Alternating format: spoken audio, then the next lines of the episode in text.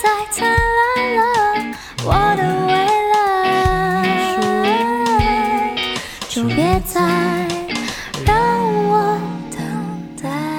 在开始收听前，先来前情提要上星期的故事。在二零一九年离开海豚刑警的徐子泉，是如何在迷失的过程中找到自己呢？以及分享他日常的记录心得，看着自己的成长，自我探讨，撕下标签，脱离框架，并且身为音乐创作者，在寻找使命感的过程中，面对脆弱、孤单、独处的各种情绪下，近期在家中举办线上演唱会，将观众带入他的音乐，聊起了关于梦境的话题。对完整故事有兴趣的朋友以及粉丝们。可以回去听听徐子泉上集的分享哟。那我只是想要问你一个题外话，是你平常有在看剧吗？有哦。那我想要问你说，你有没有看过前一阵子蛮红的一部 Netflix 上面的剧，叫《两人要去死，三人要守密》？抱歉，没有。没有关系，因为它的这里面就是跟你刚刚状态很像，就是他可以在。在算是梦里面，然后可以去悠游的在他自己曾经去过的地方，然后虽然大家都看不到他，可是是他的灵魂在这些空间里面自由移动，然后可能最后结局是一个比较悲观的结局，那我们这里就不爆雷。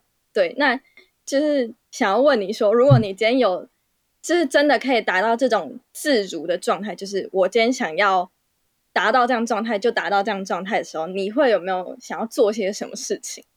嗯，其实说实在，我有体验过这种状态，因为嗯呃我自己嗯我我算是一个蛮过过动的人，然后我我发现我需要有时候需要静下来，所以我在前阵子的时候，我很认真的去做冥想这件事情。然后你在做冥想这件事情的时候，其实你的呃，我有一次非常特别的经验是，就是。我妈她是做瑜伽，然后她有拿到国际老师的执照。然后我阿公非常支持我妈做这件事，所以他在我金山的山上的老家旁边，我阿公自己搭了一个木屋，然后那边就是我妈的就是修行道场这样子。然后呃，有时候我有空的时候，我会去我妈那边，就是一起做瑜伽，然后一起去心灵交流，然后。嗯，有一次我们在做一个叫做摊尸式，就是摊开的摊，尸体的尸，贪尸。然后贪尸这个动作，它其实就是让你的全身放松，然后你就是大字型的，就是躺在地上，然后呃，老师会引领你，就是哎，把你的眼睛放松，脖子放松，然后所有地方都放松，然后你全部放松之后，其实你的呃意识会达到一个就是三摩地的境界。三摩地的境界就有点像是人家讲的涅槃，就是你的灵魂出窍的那个那个境界。那，哎，我可以讲超多事情，怎么办？然后没关系。然后我那时候在做贪吃事的时候，那时候其实呃山上外面是虫鸣鸟叫，然后外面是有光照进我妈的瑜伽道场，然后里面又是木头，就是非常非常的舒服。然后。嗯，我当下我就达到一个境界，就是我发现我自己在打呼，可是我，可是你知道吗？就是我的意识跟我的身体是分离的，就是我的意识是跑出来的，然后可是我知道，哎，我现在正在睡觉啊，可是为什么我现在意识那么清楚？然后我发现我自己就是身在一道白光里面，就我的意识身身处在一个白白光里面，然后我很舒服，很舒服，很舒服在睡觉。然后这个状态结束之后，就是我可以呃行动起来之后，我发现哎，我全身变得非常舒服。对，所以这是我喜欢做冥想的一个原因。然后其实我在冥想的时候，常常会遇到人家说，就你在修道的时候，你会走火入魔啊，然后你会就是到异世界去啊，然后你会被魔形啊魔形啊就是带走啊。对，所以我觉得你在冥想的时候，你可以。有时候可以进入到不同状态，因为人家说冥想其实是要排除你所有的杂念，然后排除你所有的思绪，让你的心静下来。可你在中间，你就会遇到一些就是很奇怪的事情，就是例如，就是我想到，就是我小时候有一个创伤，然后是怎么样怎么样，然后我发现我在冥想的过程中，我可以去去思考，就重新以客观的角度去看这个创伤，然后我可以跟他和解。对，这有点像是就是你哎，一直到不同的状态里面，然后去去看那些状态，对吧？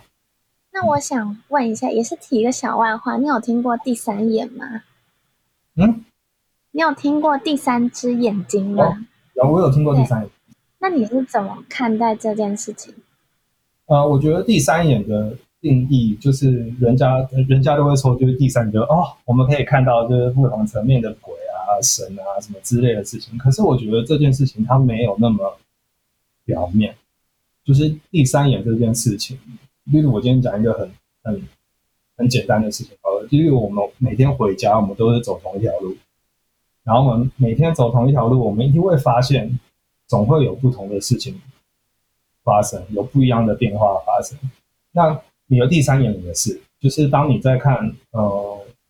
看每天就是一成不变的事物好了，可是你总会就是要怎么解释啊？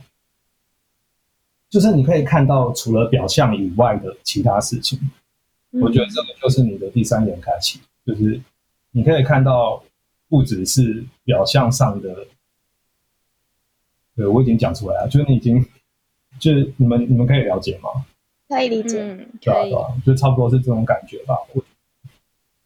就是我觉得这个世代，就是我觉得很很很神奇哦。就是因为我小时候就觉得，哎，玩团就应该要这样子玩，然后就是这个 vibe，就是这个场景，就是就是要这样子走下去。可是我发现，就是到这个时代，我已经无法预知，就是未来我四十岁、五十岁，我们会身处在怎么样层面的世界？就是我们的精神、我们的意识不会提升吗？一定会提升，所以。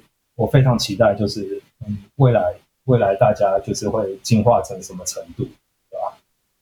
嗯，我觉得一定会有东西消失，就是因为我我是一个很怀怀旧的人，就是我很想要把我喜欢的场景，我高中听团的场景全部带回来，可是是没有办法的。然后现在我身为一个创作人，我发现我只能去创造，我不能复制以前的东西，我只能去创造新的东西，所以。其实对创作者来说，对我自己而言，就是我我我是在摸黑的。然后对，因为每一个创作者，他们可以创作出出不一样的世界。所以，当我遇到这些同路的创作者有一样的感受的时候，我就会觉得，嗯，我不孤单。可是我也要去创造属于我的世界，对吧？嗯。我讲话一直连来连去的，不好意思。不会，因为我其实对这方面也还蛮有研究，所以我其实很能理解你在说什么。然后我想推荐你去一个地方，就是西藏。西藏，哎，其实我跟我妈都非常想去，对吧？有对最接近天堂的地方。哎，你有去过吗？我也好想去。对吧？对吧？嗯。好，那我们回归到专辑的部分。好。对，我相信这也是大家。很好奇的一个地方，嗯，就是你在合作你们那第一张专辑的时候，有没有什么让你印象深刻的事情？是你跟女朋友一起做的，对不对？哦，那个不算是专辑，就是你是在做 Four Tracks，对不对？对，Four Tracks 这张其实是呃，它是一张就是 EAR，就是光明杂志洪生豪，呃，跟 Cody 的主唱林泽安他们一起合作的一个音乐厂牌，然后。呃，那时候他们发发行这个合集，他们其实是想要就是走一个宅路的路线去去做这张合集，然后他们也是没有规定我规定东规定西的，他就说你就把音乐丢出来，你想要丢什么音乐就丢出来这样子，然后呃不限形式的这个样子，对。然后那时候发这张的时候，我比较印象深刻的是，就是那时候林泽安他就拿了一台就是老式的录音卡带的录音座。对，卡带的录音座，然后它其实有点像是我们在呃演出的时候，呃，音控老师、P.A. 老师他们会有一个飞的 mixer 的东西，然后上面有一个可以放卡带的地方，然后也有录音键，所以你可以同步，就是把你的声音录进磁带里面。对，然后那时候林子安他已经录好他的母带在呃在在那个录音卡带做，然后那时候我们在做的一件事就是把这个录音卡带做的磁带里面的声音要怎么就是转换变成就是我们电脑上面的音轨，然后跟电脑上面的波形，然后那时候我看到我就哦哇塞我没有碰过这种东西，然后现在大家也没有在用比较没有在用这种方式在录音，所以那时候我印象很深刻对。然后那时候也是因为林哲安，让我就是发现了我的存在，就是所谓我的存在，就是 徐子泉的存在。因为那时候我其实就是人格分裂蛮严重的，因为那时候我就是在一个周志明的状态下面在做音乐，然后呃另另另一边又有一个 DSPS，因为我在 DSPS 里面是担任吉他手，所以嗯。在呃周志明这个比较嗯活泼小男孩的角色，然后跟 DSPS 一个比较沉稳，然后比较呃民谣的风格，然后跟我自己，可是我发现我一直没有去认识我自己，所以那时候林哲安跟洪少他们邀请我做这样合集，其实是有点提醒我说，哎，我还有一个我自己存在，所以那时候发了这张合集之后，我的。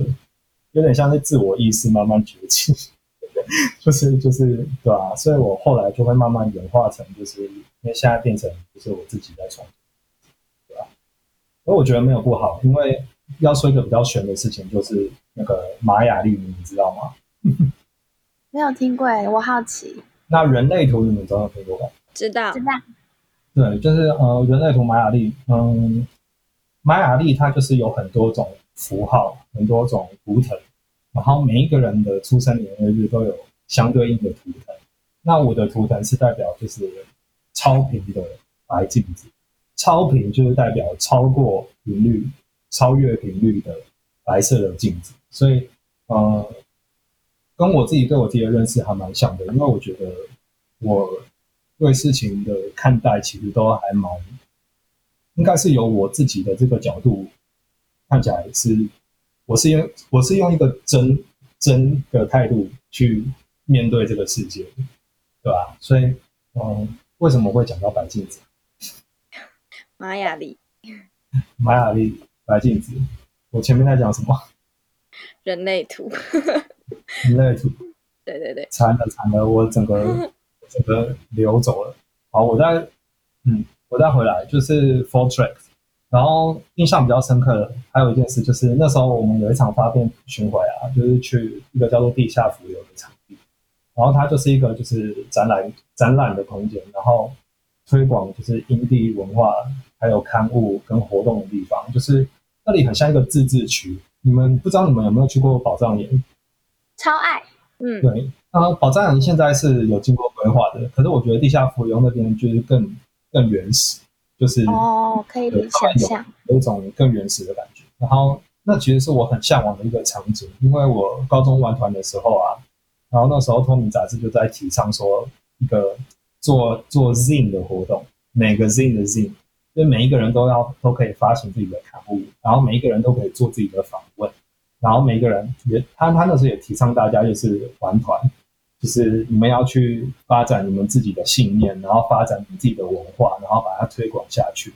所以我一直以来我都很喜欢一些 DIY 的活动，或是一些比较近距离或是比较深度讨论的活动，而不是就是在舞台上面，然后你离我很远，那我在舞台上面表演完就啊结束了，然后啊买买周边买周边就这种感觉。所以我自己是希望我可以分享更多。所以到这个时代，就是大型音乐季越来越多。其实我比较适应我以前在听团那个场景，所以我现在其实还在适应这个时代做音乐的方式，对吧？因为那时候我高中听听团的时候，其实就是我很向往的 artist，他们可能会在一个漫画店，然后就一个人一把吉他，然后他们自己在家里面 DIY 就是一张作品，然后他们有自己印贴纸，然后。就一个人很简单，然后就拉个音箱，然后在 anywhere 就是表演这样子，就是我很喜欢啦，对吧？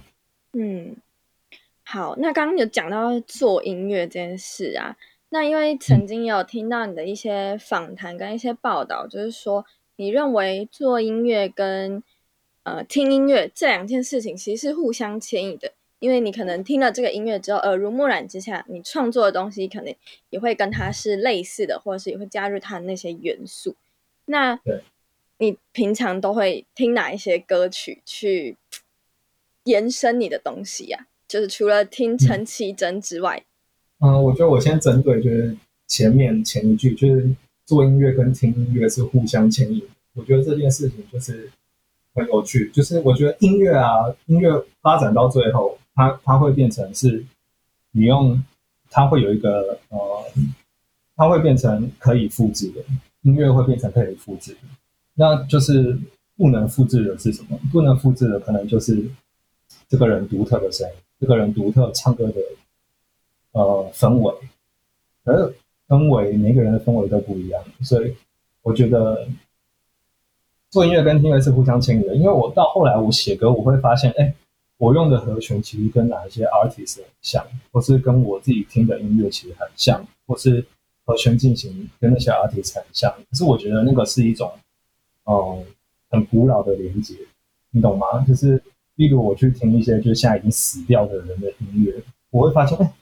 我为什么会跟他有一个很深的连接存在？然后我会一直去追寻这件事，追寻这个连接，然后到到现在这个时代，我想要传达跟他一样的氛围，跟他一样的信念，对吧？我觉得这个是我想要做的事情其中之一。然后后面的问题就是，哦，平常就是都在听什么音乐？平常都在听什么音乐？我也是很容易跳来跳去的，我只能回答，就是我现在目前比较常听的音乐。我现在是那种感觉对了才会觉得被这音乐吸引的那种挑剔吗？挑剔，就是嗯，你现在平常听的这些歌曲啊，你会有一种就是对这个音乐非常有感觉，你才会对对对对。就是像是，我觉得这这跟我们表演者在表演一样，就是你每一场表演一定有你啊，我今天心情怎么样？我今天想要告诉观众什么东西？我今天想要唱什么？这是一定的。所以，嗯，你目前心情状态是怎么样，你就会听什么歌。就像我国中的时候，我在听陈绮贞聊伞，然后像甚至到就后来我我在听陈淑华，陈淑华其实不是我这个年代的，嗯，可是我听了竟然会觉得，就是。好好听哦，然后很想听。可是我到下一个状态的时候，我可能就觉得，嗯，我现在不想要听陈淑桦，我也不想听陈绮贞，我我想要听别的。所以我觉得你在听的音乐会一直跳来跳去，所以都放轻松啊，就听听你现在想听的音乐吧。嗯，所以你觉得其实听音乐也是一个放松的状态，不需要特别去可能为了今天想要怎么样，所以就去有点为了听而听这样子。应该一般人不会这样吧？一般人都是就是有有有一些 emoji，有一些需求才会去听音乐吧。嗯，但是可能有些人他也有啦，音乐有很多用途啊，音乐也有 P G，也有 B G 啊，就是背景音乐啊之类的，嗯，对吧？看你想要用音乐来做什么事情吧。了解。那就是你前几年呢，其实经历了一些，就是你也发了蛮多专辑，然后也就是有接巡回演出。然后就是在这个状况当中，其实你也是非常忙碌的。那你是不是那个时候比较没有办法回归到自己，变成说你的健康状况也亮起了红灯？然后最后你也是选择了像你刚刚前面有说到的，你就是退团了，然后把一些算是外物都先排除掉，然后回归到自己本身，然后开始去思考自己吧。那你觉得在这个中间，你的体悟是什么？就是你经历了这样巨大的，算是转变。嗯，我觉得很多事情啊，就是你你没有走到底，你不知道结果会怎么样。就像今天有一个人跟你告白，可是你在中间你会想东想西，就哎，我跟他在一起到底会怎么样？然后你自己一直脑补，就是啊，怎么办？他明天不理我，他已读不回我，就是这些感觉。可是我觉得，就是这些事情，就是他都会有一个。应该讲说是神圣的安排嘛，就是它会有一个最后一定会让你有一个学习，或是会让你呃体悟到什么事情，或会让你就是哎下次遇到这件事情的时候，你可以更坦然的面对。对，就是我觉得每一件事情在你的生活中都是有连接、有有安排的。对，然后嗯，我自己觉得，我觉得我自己体悟很多哎，因为那时候一休息之后，我发现哇，我突然就是不用再忙了，然后我突然嗯不用再去一些社交场合，然后不用再 party，然后跟很多小宇宙碰撞在一起了，因为我觉得就是。我从自己抒发去创作音乐，然后到接触到一些艺术家，然后跟很多艺术家合作之后，我发现每个艺术家有自己的小宇宙，然后那个小宇宙的碰撞其实是非常强烈的。有时候，呃，大家彼此的坚持或是理念不同上面，其实还算是蛮痛苦。就是，嗯，大家都非常有个性，觉得大家的个性都太特别了。然后我自己的个性其实也很难搞。对吧？然后要在成员所有成员都是艺术家，而不是乐手的状况下，就是合作长久的关系。我觉得这中间你要长久的话，你需要透过很多努力。因为可能也因为嗯，大家刚开始玩团，所以我们大家都还年轻。然后就是人一直在学习，就我自己的待人处事上，我也一直在学习，然后一直在修正，就是。我到最后，我的体悟就是合则来，不合则去吧。就是合得来就合得来，合不来就合不来。那我当下我喜欢，我不喜欢，我只要从心心里面出发就好了。我只要对自己有交代就好了，对吧？然后我觉得，嗯，有在低给自己，然后跟观察这个世界的人，就是一定你们都会有越来越敏锐的观察力，呃，观察力。可以去就是修正你们真正你们到底想要追求什么，或是你们这个当下，我想要吃巧克力吗？我想要吃咖喱吗？你们会从选择障碍转换到你们当下，你真的会有一个感觉说，哎，我要，我不要。对我觉得这个是我在里面学习到的。然后人的个性跟想法都会变动，所以我觉得我自己的体悟是，就是不要把一切锁死，然后。呃，不要太执着的去定义很多事情。有时候就是你能做的，你其实就只能活在当下。就是哦，我现在肚子痛，然后或者我现在想要吃咖喱饭，就是我现在想要，我现在会选择，就是在我有力气或者我在工作的时候，我去做当下，就是让我感到最有动力跟最兴奋的那件事，对吧？可是当然我也会有放松的时候啊，就是。就是耍废啊，对吧？嗯，现在有很多人就会有一个问题，就是他们很容易活在未来。活在未来。对，这个的意思比较像是，嗯，他们在生活当中，然后他们想的当下想的事情是说，哦，如果我现在不做什么，我之后就一定会怎么样？如果我现在不吃这个，如果现在不学这个，我就。未来就一定会怎么样？怎么样？他们已经忘记那个他现在在这个当下的感觉了。对，所以就是还蛮开心，你会分享这些平常他们得不到的答案。嗯嗯嗯。在在这整个的访谈下来啊，你最想要透过音乐传递什么样的讯息？那那个音乐就是你本人。嗯嗯。你徐子泉，你想要说什么？这个题目好重哦。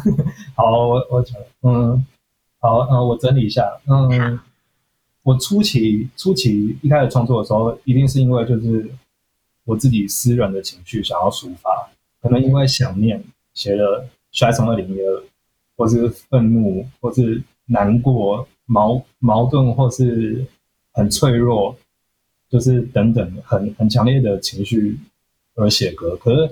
到我现在这个状态，我把一切的一切理得稍微清楚，然后我开始比较安稳的生活之后，我觉得除了抒发，我还想要分享一些，嗯，我自己个人经验，我吸收出来，还有我理解出来的一些概念，就是。比较多是精神层面，就是我觉得时代时代在变，就一定会有就是新的事情需要被讲出来，就是或是嗯，像是最最近几年，我觉得我感受到很多人觉得，包括我自己好了，就是我觉得我们的意识层面都在提升，然后大家会有很多能对于比较无形的或是宇宙哲学上面的思辨，就是这这是我们在可能我们在地球上面。之前没有被视为主流的一个主题，所以，可是我我自己我相信未来会，所以也需要一些就是先知或是一些人先去拓荒，先去探探就是未来的路，就是就像我就是办了线上演唱会或是什么的，就是我其实想要把我嗯我我挖掘出来新的想法，然后去分享给大家，所以嗯。嗯，就是大家就是一起重新出发，就是新 heart 出发，就是变成真正的自己。还有很多之类的，我都想要分享。就是我觉得这些东西很现象面，就很很现象，就是怎么讲？你知道什么？就是就很现象的那个层面。然后像是形而上、形而下的这种。对，然后可能对一些物质主义的人来说，可能会有点虚幻。可是我觉得现在大家已经慢慢开始可以接受这件事情。然后最近我在写出来的新歌，其实都是在讲我对这个世界的感受，然后想要让大家用比较不同的视角去观测这个世界。其实除了表象，还有很多不同层面。然后，嗯。我自己相信灵魂不灭啊，或是就是我们其实大家我们都是来自于同一个源头，就是我们现在我们可以互相有有差别，有有多元性，然后可以去看到很多各式各样好或坏，或是没有好坏，或是中性的概念，我觉得都很赞啊，对吧？我觉得很棒。然后我我觉得我没有特定特定的信仰哪一个宗教，因为我觉得大家就是开放自己的心，然后先试着不要去做太多定义，就是在你状况好的时候，你要你要去避免让自己被这些执着绑死，然后希望大家都可以一直走，然后一直去探索自己的未来，一直去看，一直你们就只要活在当下，然后一直过日子就好，对吧？嗯，就是其实我觉得现在的人，其实慢慢越来越可以回归到自己，就是可能在更之前，可能爸爸妈妈那个年代，或者是我们小时候，大家都是很急于的在追求一些工业革命给我们带来的，算是我觉得有点算是伤害跟。这个世界带给我们的东西，可是现在的人已经慢慢的可以回归到自己。然后像刚刚有提到的瑜伽，大家就是这几年也非对瑜伽这件事情很开放，大家都会想要去开始回归到认识自己的身体，跟去认识自己这样子。所以我觉得今天的这个对跟徐子泉的访谈，我觉得是一个非常难能可贵的事情，就是因为其实。大部分很多人这种事情是不太会把它公开出来讲的，就是大家会觉得，嗯，有一点害羞，对，然后也会怎么说，对，然后可能也会觉得，嗯，也会在意外外界的眼光，想说你这样说会不会怎么样？所以我觉得说会被当怪人这样。说真的，我到现在我觉得我怎么样都没差，我讲什么都没差，我只要我只需要讲我想要讲的事情。嗯。就是这是我从一个就是我很在意外面的眼光，然后走到现在的一个过程，所以我现在我觉得我自己是无忧无虑，就是我没有被什么恐惧或是被什么执着绑住，然后是在一个很顺畅的状态下，所以我希望我在这个状态也可以多产出一些音乐，然后多分享一些想法，对吧？然后我觉得，嗯，刚刚所讲的就是你可能讲啊，前面工业革命，然后宗教革命什么革命的，我觉得这些东西。我觉得是一件很幸运的事情，因为那我们是看得到过程的。因为如果我们什么都知道呢？就是如果我们原来什么都知道呢？就是我们来这个地球上面，我们就是要经历这个过程，我们要学习的。对，我们要享受这些酸甜苦辣，我们不要害怕受伤，对，我觉得这是最重要的，对吧？然后大家要一起有勇气，然后去把握自己目前你身边连接到的人事物，然后你去看每一件事情发生为什么会发生，就是很细小的东西，你也可以去注意，然后你会从中得到一些答案。对，嗯，就其实所有事情都是串联在一起的。有一点蝴蝶效应的感觉，S 量子纠缠。好，那就到了今天重头戏的地方了，就是粉丝 Q&A 问答。没错，好，这就是来自你各方的粉丝们想要询问你的事情问题。对对，有粉丝想问我问题，好好感动。其实你的粉丝很多的，好吗？对，那第一题呢？这个粉丝想要问你，为什么剃这样子的发型？我也蛮好奇的。这应该在指我之前那个光头事情吧？对，应该是。哎，等下等下，你们两个对你们两个有什么意见？我想要听。就是你们看到光头这件事，我其实我觉得是你先讲。好，我其实觉得。就没有特别觉得怎么样，因为其实我不知道你们有没有身边有没有人这样子，就是我们以前高中的时候啊，然后每次只要到那种高二升高三，然后就一堆男生剃光头。哦，这个我知道。对，然后就是，嗯嗯，你讲你讲。OK，好，就是所以现在看到也不会觉得说很奇怪。嗯嗯，就不会特别觉得怎么样。好。我觉得剃光头是一个里程，它是一个里程碑吗？就是好像你剃光，我不知道，这我自己的感觉，就是你那时候可能在创作上迷失了，或是你找不到自己，那你透过某种仪式，然后你去，嗯，好像是卸下某种东西，或者是你找到什么，就 anyway，就是任何可能都有。嗯嗯，我自己觉得就是，呃，这些。物质层面上的跟精神层面上的东西，有时候是会相连的。就像有时候你的心情状态很差，你的房间一定非常的乱。那当你整理好你的房间之后，啊，一切清净，就是啊，好爽哦，就是你现在觉得很舒服在你的房间。那我觉得剪剪头发这件事情也是一样，就是其实我从来我没有想要剪头发，对吧？我我从来不想要剃光头，你知道吗？所以那时候其实有点类似接近阴这种想法，就是我觉得。那叫人家说什么什么千万烦恼什么烦恼丝，头发头发的艳头嗯，我知道你要说什么，但我现在也讲不出来。就是，然后那时候剃了之后，我觉得那是里程碑吗？它有点像是一个信念的重整。就是你把你的东西全部归零之后，好像放下了什么东西一样。然后这个是我在物质层面对我的身体做出的事情。那我在精神层面上也当然经过了很多很多的过滤跟归零，然后再重新开始的过程，对吧？为什么我讲话那么严肃啊？对不起。因为我超爱听这个的。好。好，那接下来，那我们现在来第二题。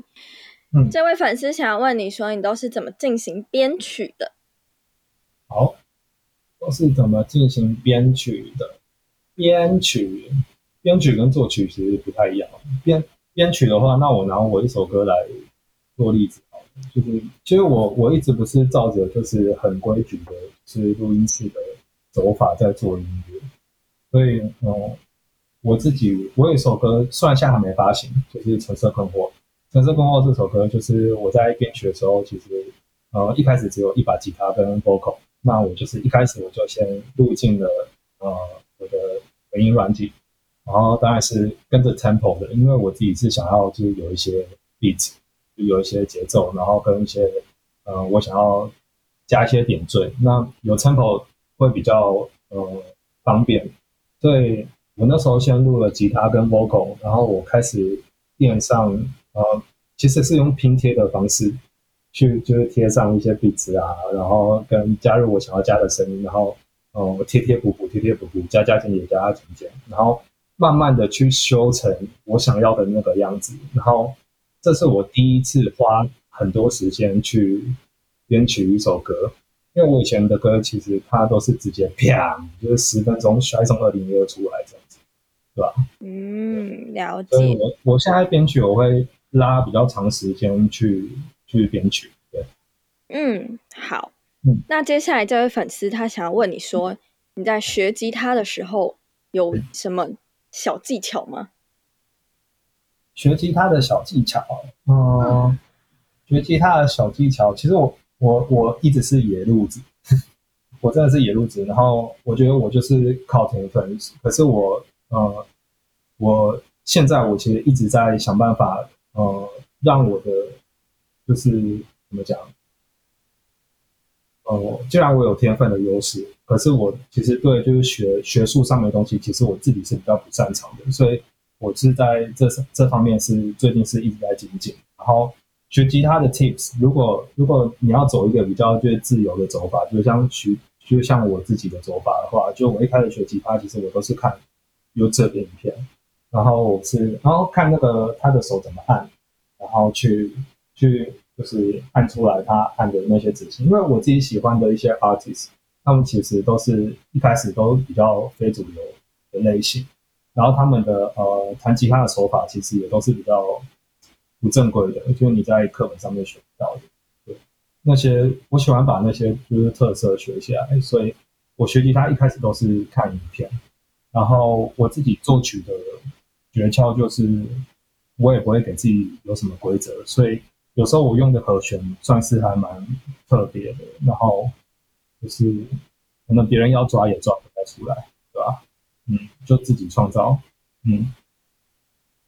好，那再是想要问问徐子，你觉得自己是一个什么样子的人？会怎么样去形形容自己？我觉得自己是怎么样的人，会如何形容自己？现在的话，我觉得就是一个很很稳定，然后很稳定的感觉，然后，嗯，我觉得我现在现在我自己可以看见，就是就是从，因为我们生活中一定会有就是酸甜苦辣，然后即使你有你的爱人，或是你有你的伴侣，就是还是会有一些就是酸甜苦辣的部分。可是我现在都可以把它视为一种幸福，然后我可以嗯很比较比较顺畅的去处理这些事情。就例如我今天跟我一个室友吵架，可是我们有我们彼此互补的方式，我觉得这个是非常重要的。就是即使你们吵架，我知道你不爽，你知道我不爽，我就不爽，可是我们到下一次打开门的时候，我们又可以跟平常一样这样子做事情，因为我们都知道彼此的个性，然后我们也不会去改变对方任何事情。所以我觉得我现在算是一个就是在各方面跟我父呃周遭的人，然后或是生活上面，我觉得都算是一个蛮平衡的状态。然后如果要说自己是怎么样的一个人的话，其实每一个人的定义都不一样。然后我自己觉得我是怎么样的人哦？我觉得就当我开始去想这个问题的时候，我就已经出戏了，你知道吗？就是我就已经我就已经就是没有活在当下，我就已经就是因为因为我现在如果好，我问我自己，我就是呈现在一个问号状态，我不知道为什么，就是我有点答不出来。嗯，嗯，如果我接收到这一题，我可能也会有一点，我我就是我啊，我就是我啊，就是。对，因为这感觉也是有一点因为外界的眼光，所以去形容定义那个或者是就是可能这个问问题的人，他们可能会有一些期待的答案是怎么样。嗯，好，我觉得大家，我觉得大家可以用大家的方式去定义我，因为每一个人嗯就是听我的音乐也会有不同的诠释或是不同的想法，对吧？嗯，好，那再来是想要问说，如果可以移民，你最想要到哪一个国家定居？哎、我我我其实我是一个超不怎么讲，有些地方还蛮不实际的，因为就是我我看到这个问题，我会直接说日本，然后可是之前我记得我昨天跟我朋友聊天吧，然后我朋友说啊，我不想要搬到加州，我不想搬到美国，因为那里什么福利不好，然后那里什么什么东西不好，然后我都觉得我我我好像不太知道就那里福利好不好哎、就我就只是单纯喜欢这个地方，对吧？所以我可能我会回答日本吧，可是我不知道我实际待在那边我会遇到什么困难，或是我会觉得哪里不太方便，对吧？可是我很喜欢，都会有变化。对啊，我很喜欢日本的氛围，对。可能我我自己是想要去环游世界，然后我希望我可以有能力，就是让自己可以去世界巡回？哦，感觉你是一个很就是会流浪的那种创作家。我觉得，我觉得我的风格一直在变，然后，嗯所以，对啊，就是你知道，你知道之前就是我在算，我有算过命，也不是我算命，就是你有居然敢算命？我我呃我我其实怎么讲啊？不是算命的，也不是算命，反正那时候就是巧遇到了一个，就是是塔，哎，不是塔罗斯哦，我觉得他好像是在钻研什么塔罗牌吗？还是什么牌吗？什么天使哦，还是什么东西的，或是没有没有没有什么宇宙宇宙那方面，然后反正他他就说，就是你来自一个就是观光星球，就是那种 happy，大家都去那个地那个星球，就是去那里观光，然后去那边休憩，然后去那边度假的星球，然后是一个非常 chill、非常 high 的一个星球。听起来很可不知道为什爱。可是不知道为什么，就是你就是不想待在那个星球，你就是要出去流浪，你要去找某些答案，然后，然后你自己也不知道那个答案是什么，然后大家也不知道你会找到的答案是什么，因为只有你找得到，对吧、然后那时候当下我听到这个说法，好像还蛮符合我的，对吧、就是我觉得我有一个流浪的感觉，对吧、嗯，其实我觉得，就是每一个人，就是在这个世界上的人啊，或者是动物，他们其实生来都是有一个使命的。那其实大家也都是为了完成这个使命，在这世界上，我觉得啦。所以我觉得，我是认真相信我我有一个使命的。可是不管这个使命有多大有多小，我觉得这些都不重要。可是大家都有自己的使命，或是自己需要学习的任务在身。只是每个人定义自己要学的东西不同而已。嗯，嗯，没错。好，那就是最后一题了。他想要问徐子最喜欢的齐最喜欢陈绮贞的哪一首歌？好难哦。都很喜欢。毕竟陈绮贞也陪了你少年时期。对啊，如果有一天可以跟陈绮贞一起唱歌，我就爽。好，徐子最喜欢真的哪一首歌？呃，我可以讲我记忆最深刻的一首歌，就是可以呃，我高中的时候啊，就是我的学长，你们有听过水源吗？有有，说水源市场那个水源水，源乐团，不是水源快速道路，也不是水源市场。对芊不起芊，你也是中国的人哦。我的第一个的联想是那个，抱歉。没关系。水源的贝斯手 Wave，就是他是他是我高中吉他社的学长，然后他那时候就告诉我说，哎、如果你把成绩真的太聪明练好，你这个高中你就是你都不用学任何乐器了。对，然后其实就就这首歌，我就一直练一直练，这是我印象比较深刻的事。然后，嗯，还有就是我在刚刚前面讲的，就是前面国中失恋的时候，我那时候陈绮贞的那个《太阳》那张专辑刚发行，就是《太阳》那张专辑刚发行，然后我狂听那个《狂恋》，你们你们不知道有没有听过？哎，什么无知的狂恋，有听过吗？有点耳熟。对，然后反正就是，嗯、我可以说我最喜欢其中的一张专辑，就是他的那个《花的姿态》演唱会，呃，现场实录的录音专辑。然后那整场演唱会，我整个国高中吧，我在睡觉的时候，我甚至我会听着睡睡觉，就是里面每一句台词，然后每一个麦克风掉下来或是什么什么声音，我都记得，就是。那对我来说算是一个就是储藏着我很多回忆的一张专辑。嗯，了解。好，那直接进行快问快答，哦，还有，好三题而已。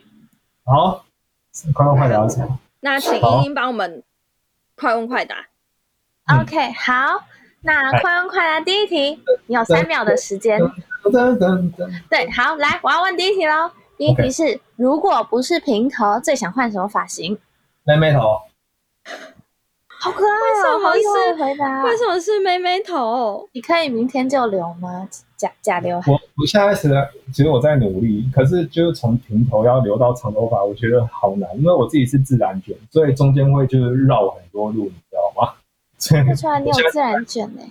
对啊，然后加上其实我是一个很容易流汗的人，可是我愿意为了就是看起来年轻一点去流汗。了解，好，那第二题。最喜欢喝哪一种咖啡？嗯呃，路易莎的橘皮拿铁，感觉酸酸的，很有那个橘皮拿铁味。你说什么？橘皮拿铁什么？嗯，很香啊。它可是它它就是有点，它它就是加可能是加果露吧，还是什么？反正我自己因为我家附近有路易莎，所以嗯，我如果喝甜的话，我喜欢喝橘子拿铁。可是如果喝不甜的话，我最爱美式啊，美式最好喝。经典中的经典，没错。好，每天都喝咖啡。嗯，嘿嘿。好，那最后一题，最近的口头禅是什么？好啊，好啊，好好可爱的口头禅。你说什么我都好啊。你要不要喝真奶？好啊。你要不要剃平头？好啊。我们室友最近就一直在揪，就是就是喝纯奶，然后我就一直好吧。然后我们家里就是每天都在煮饭嘛，然后对吧？很常讲好吧。嗯。哦，感觉是一个不太会拒绝别人的人。没有没有没有没有没有，我真的想喝我会说，我不想我也会说。OK，很真。但也是随和很随和的一个人。对吧？我不会强人所难。嗯，好，好，那。今天我们很高兴可以邀请徐子轩 来到我们节目上，然后分享很多他的生命历程，然后他的生命故事。对，然后我其实觉得你就像一本书，就是大家会一翻再翻，想要一直不断回味的一本书。所以希望大家也可以一直不断的来回味我们今天这个 podcast。当你想要找到一个自己的答案的时候，好，那你现在收听的是。信义纯爱组，谢谢大家。